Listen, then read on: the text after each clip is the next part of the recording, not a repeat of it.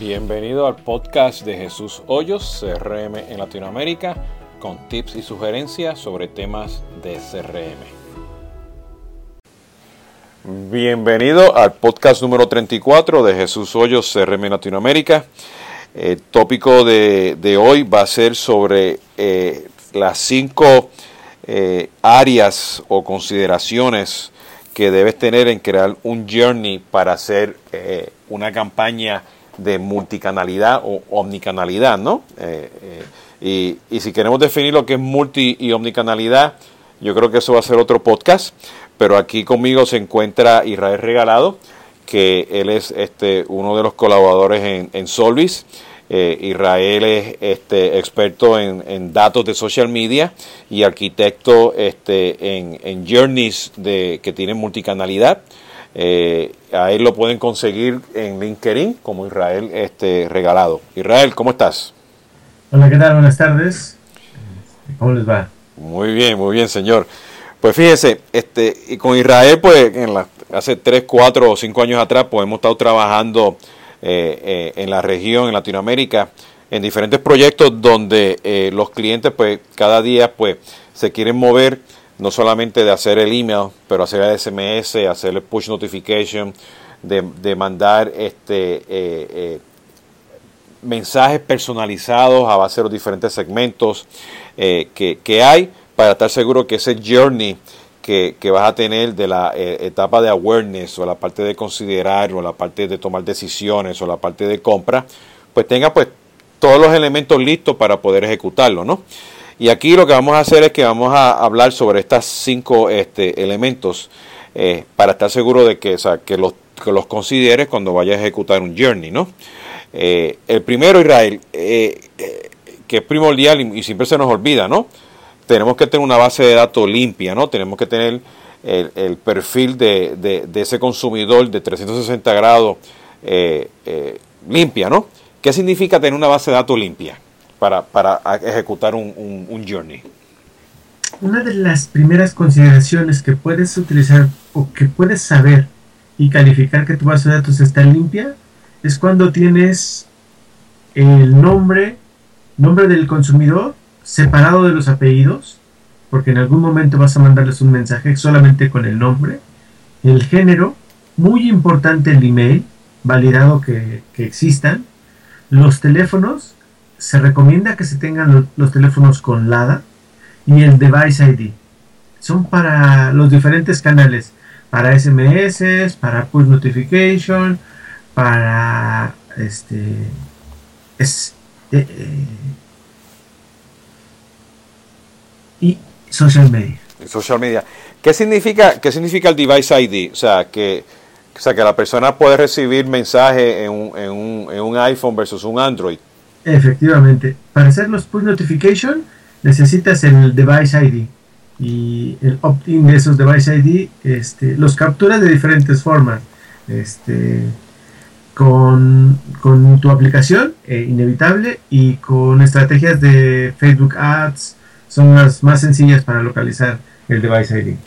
Oye, y cuando, cuando menciona, menciona correo electrónico, este, la premisa que hay allá afuera bueno, este, y, con muchos de los proveedores de, marketing eh, automation o estas herramientas que hacen Journey, ¿no? Como es ExactTarget, los Marketos, Hotspot, eh, ¿qué, es realmente lo más importante de tener ese email? Tenemos, o sea, el perfil debe incluir los tres o cuatro emails que puede tener la persona y hay un ID diferente para esos emails ¿Cuál es, ¿Cuál es ese reto cuando hoy en día estamos en las redes sociales? Porque mencionaste que tenemos que tener también identificado a la red social, ¿no? Pero yo en Facebook tengo un email, en el landing page me registro con otro email. ¿Qué implica todo esto para hacer el deduping y para estar seguro que Israel regalado tengo todos los datos de él, ¿no?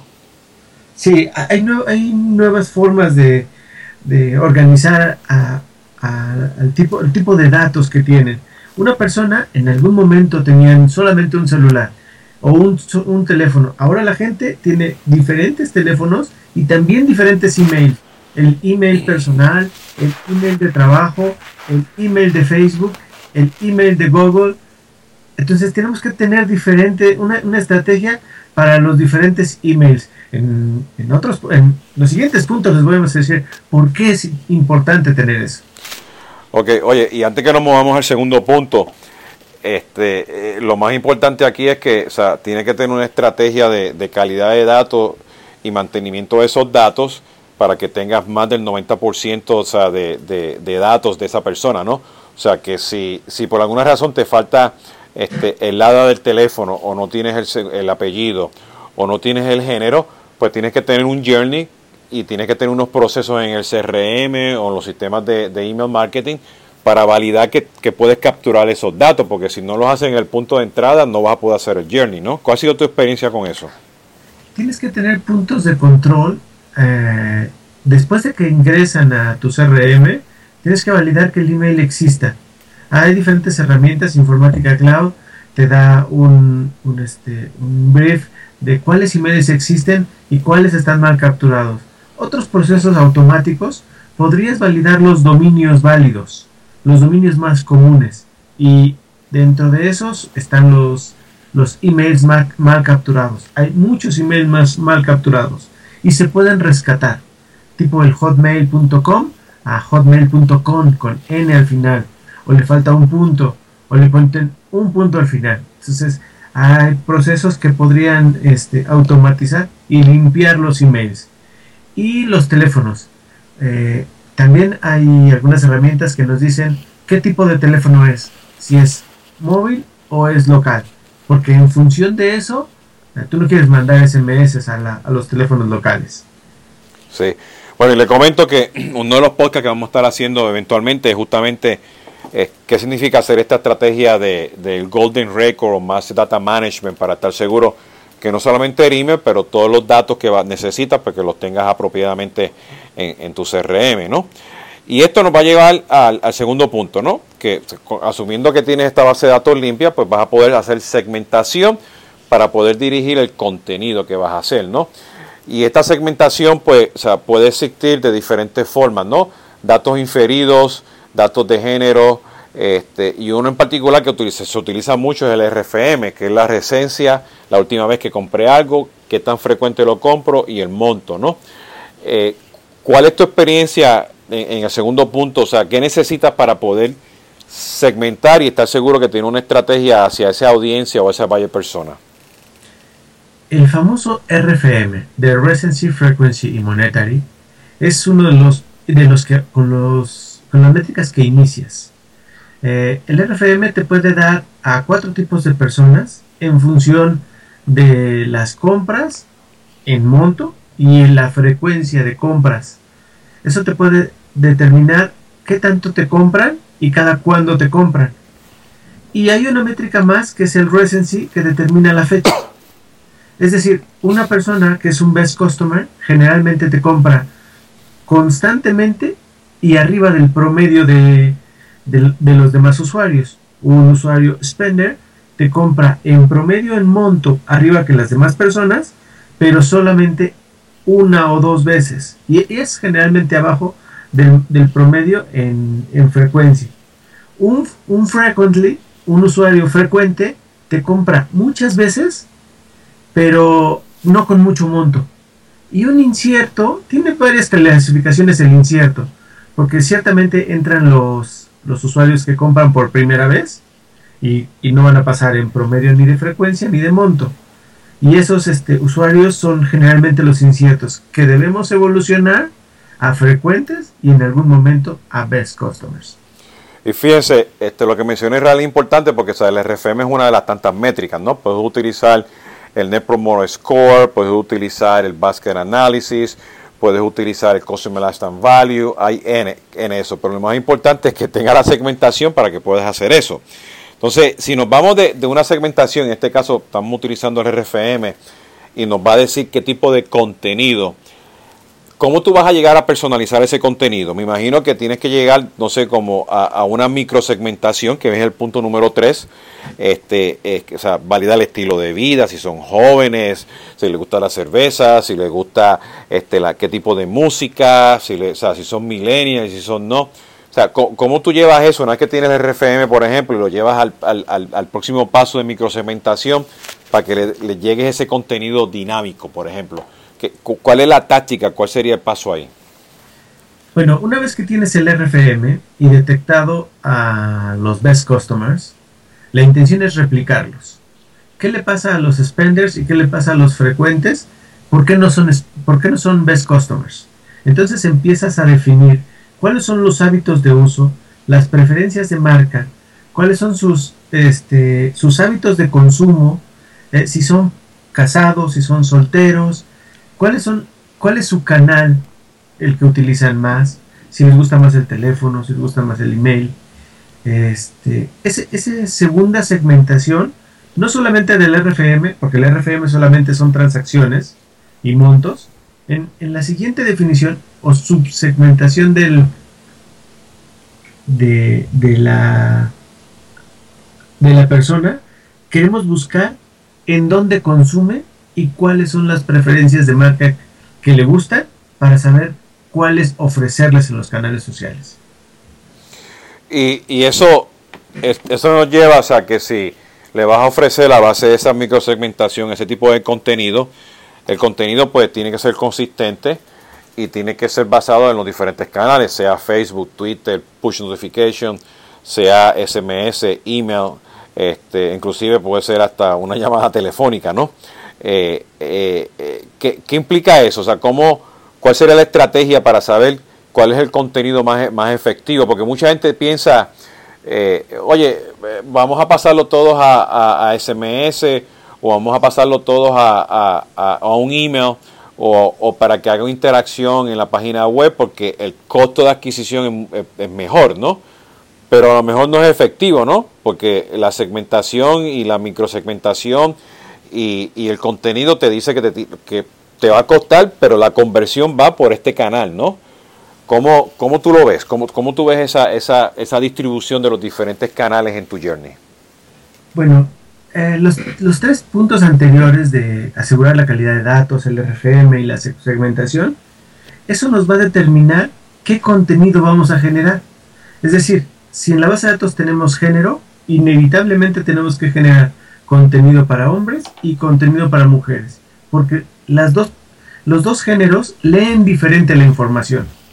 Si tienes la edad, también determina qué le vas a decir con qué palabras te vas a comunicar con ellos. Y inevitablemente en todos los, en todos los este, mensajes que envíen generen un call to action. Es decir, yo abro el email y ¿qué tengo que hacer? Tengo que ir a comprar, oprimir un botón, tengo que esperar el siguiente email. El call to action te determina cómo vas a influenciarlo para que haga o siga el path que tú quieres. Entonces, lo que me estás diciendo que en el journey, a base de esa interacción que vas a tener en el primer canal, el que sea, o el que te diga a ti pues, de preferencia que tiene, tú decides cuál sería la próxima ejecución y por qué canal. Efectivamente. Por ejemplo, este, algo que, pasa en las primeras este, interacciones es que se les envía un email y un SMS. Hay quienes abren el email y hay quienes no abren el email. Hay quienes, si no abren el email, la siguiente interacción es un SMS. Si no hay una interacción con un SMS, este, con un WhatsApp o un push notification en función de las interacciones. Y siempre este, identificar el canal preferido por cada uno de los clientes. Todavía hay personas que les gusta hablar con alguien. Y hay chicos millennials que no quieren hablar con nadie, no les gustan los call centers y no les gustan las encuestas prefieren hacerlo todo vía social.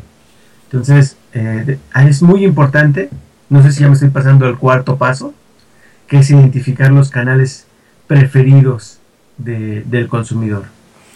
Bueno, eso nos lleva ya al quinto, ¿no? O sea, porque o sea, una vez que lo identifica por preferencia o por las interacciones, con lo que me estás diciendo es, te tienes que basar mucho por las interacciones, ¿no?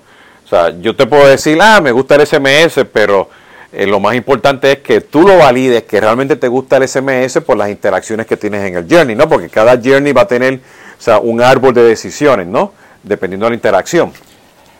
Y aquí que viene lo interesante, porque si, si, o sea, ¿cómo lo voy a medir? O sea, ¿cómo yo sé que estoy en qué etapa del journey, si lo terminé, si estoy cerca de la conversión, si lo quiero comparar con el journey anterior, si te quiero comparar ese RFM con los que abrieron emails o los que no recibieron emails. Este, ¿qué, qué hace falta en, en, términos de, del punto número 5, en términos de métricas y reportes? O sea, ¿cómo, cómo que tú manejas eso, no? están, a veces es común hacer benchmarks para, para medir el poder de tu estrategia, pero la verdad es que todo se basa en dinero. Eh, una buena estrategia es cuando tiene un buen ROI.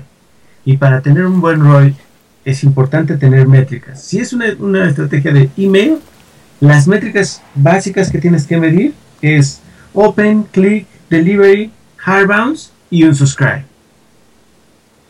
Y, y tener el tracking para, para saber cuántos llegaron a tu página, cuántos compraron, cuántos transaccionaron y eso se hace con diferentes estrategias, ya sea código de barras, cupones, este, IDs. Contenido dinámico, ¿no? Contenido dinámico, muy importante. Oye, Israel, y desde ese punto de vista, o sea, eh, lo que me estás diciendo aquí, o sea, que, que esto es una medición constante a medida que vayas progresando en el journey, porque mucha gente lo que hace es que mide la campaña, ¿no? Este, y espera que la campaña termine, ¿no? O sea, lo que, lo que estoy entendiendo y lo que me estás explicando es que tienes que estar constantemente midiendo con un tablero ese journey en relación a la campaña. Por supuesto, hay una conversión, pero tú quieres asegurar ese progreso de esa conversión en ese journey. ¿Estoy en correcto, no? Sí, efectivamente. Tienes que estar monitoreando el, la campaña, el journey y, y poder tener la facilidad de, de cambiar el journey sin gran esfuerzo. A mí me gustan algunas herramientas que hacen el cambio de un journey tan sencillo como un cambio de estrategia, sin tener que desarrollar ni construir grandes cosas. Eso me gusta. Este, sí, definitivamente tienes que monitorear constantemente y para eso tienes que tener las métricas diseñadas o las métricas establecidas. Oye, oye y parte de esa medición también incluye el contenido.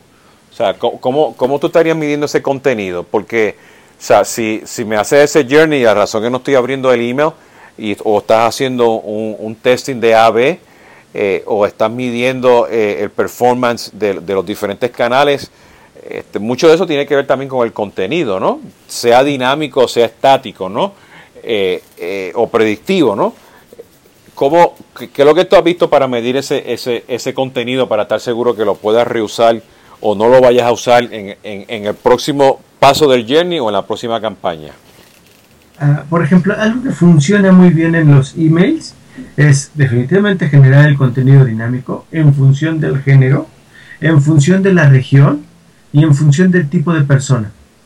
Y, y generalmente haces dos o tres slides o dos o tres imágenes para cada una de las personas. En función de quién tiene más open rates o clics o, o engagement, esos son los contenidos que tienes que reutilizar. Las imágenes es una, frase, es no le vendes a las personas, le vendes al cerebro. Entonces tienes que funcionar en función, o tienes que hacer la estrategia en función de los datos, el género, este, en qué región, por ejemplo, si está en la playa, es, es mucho más una imagen de playa.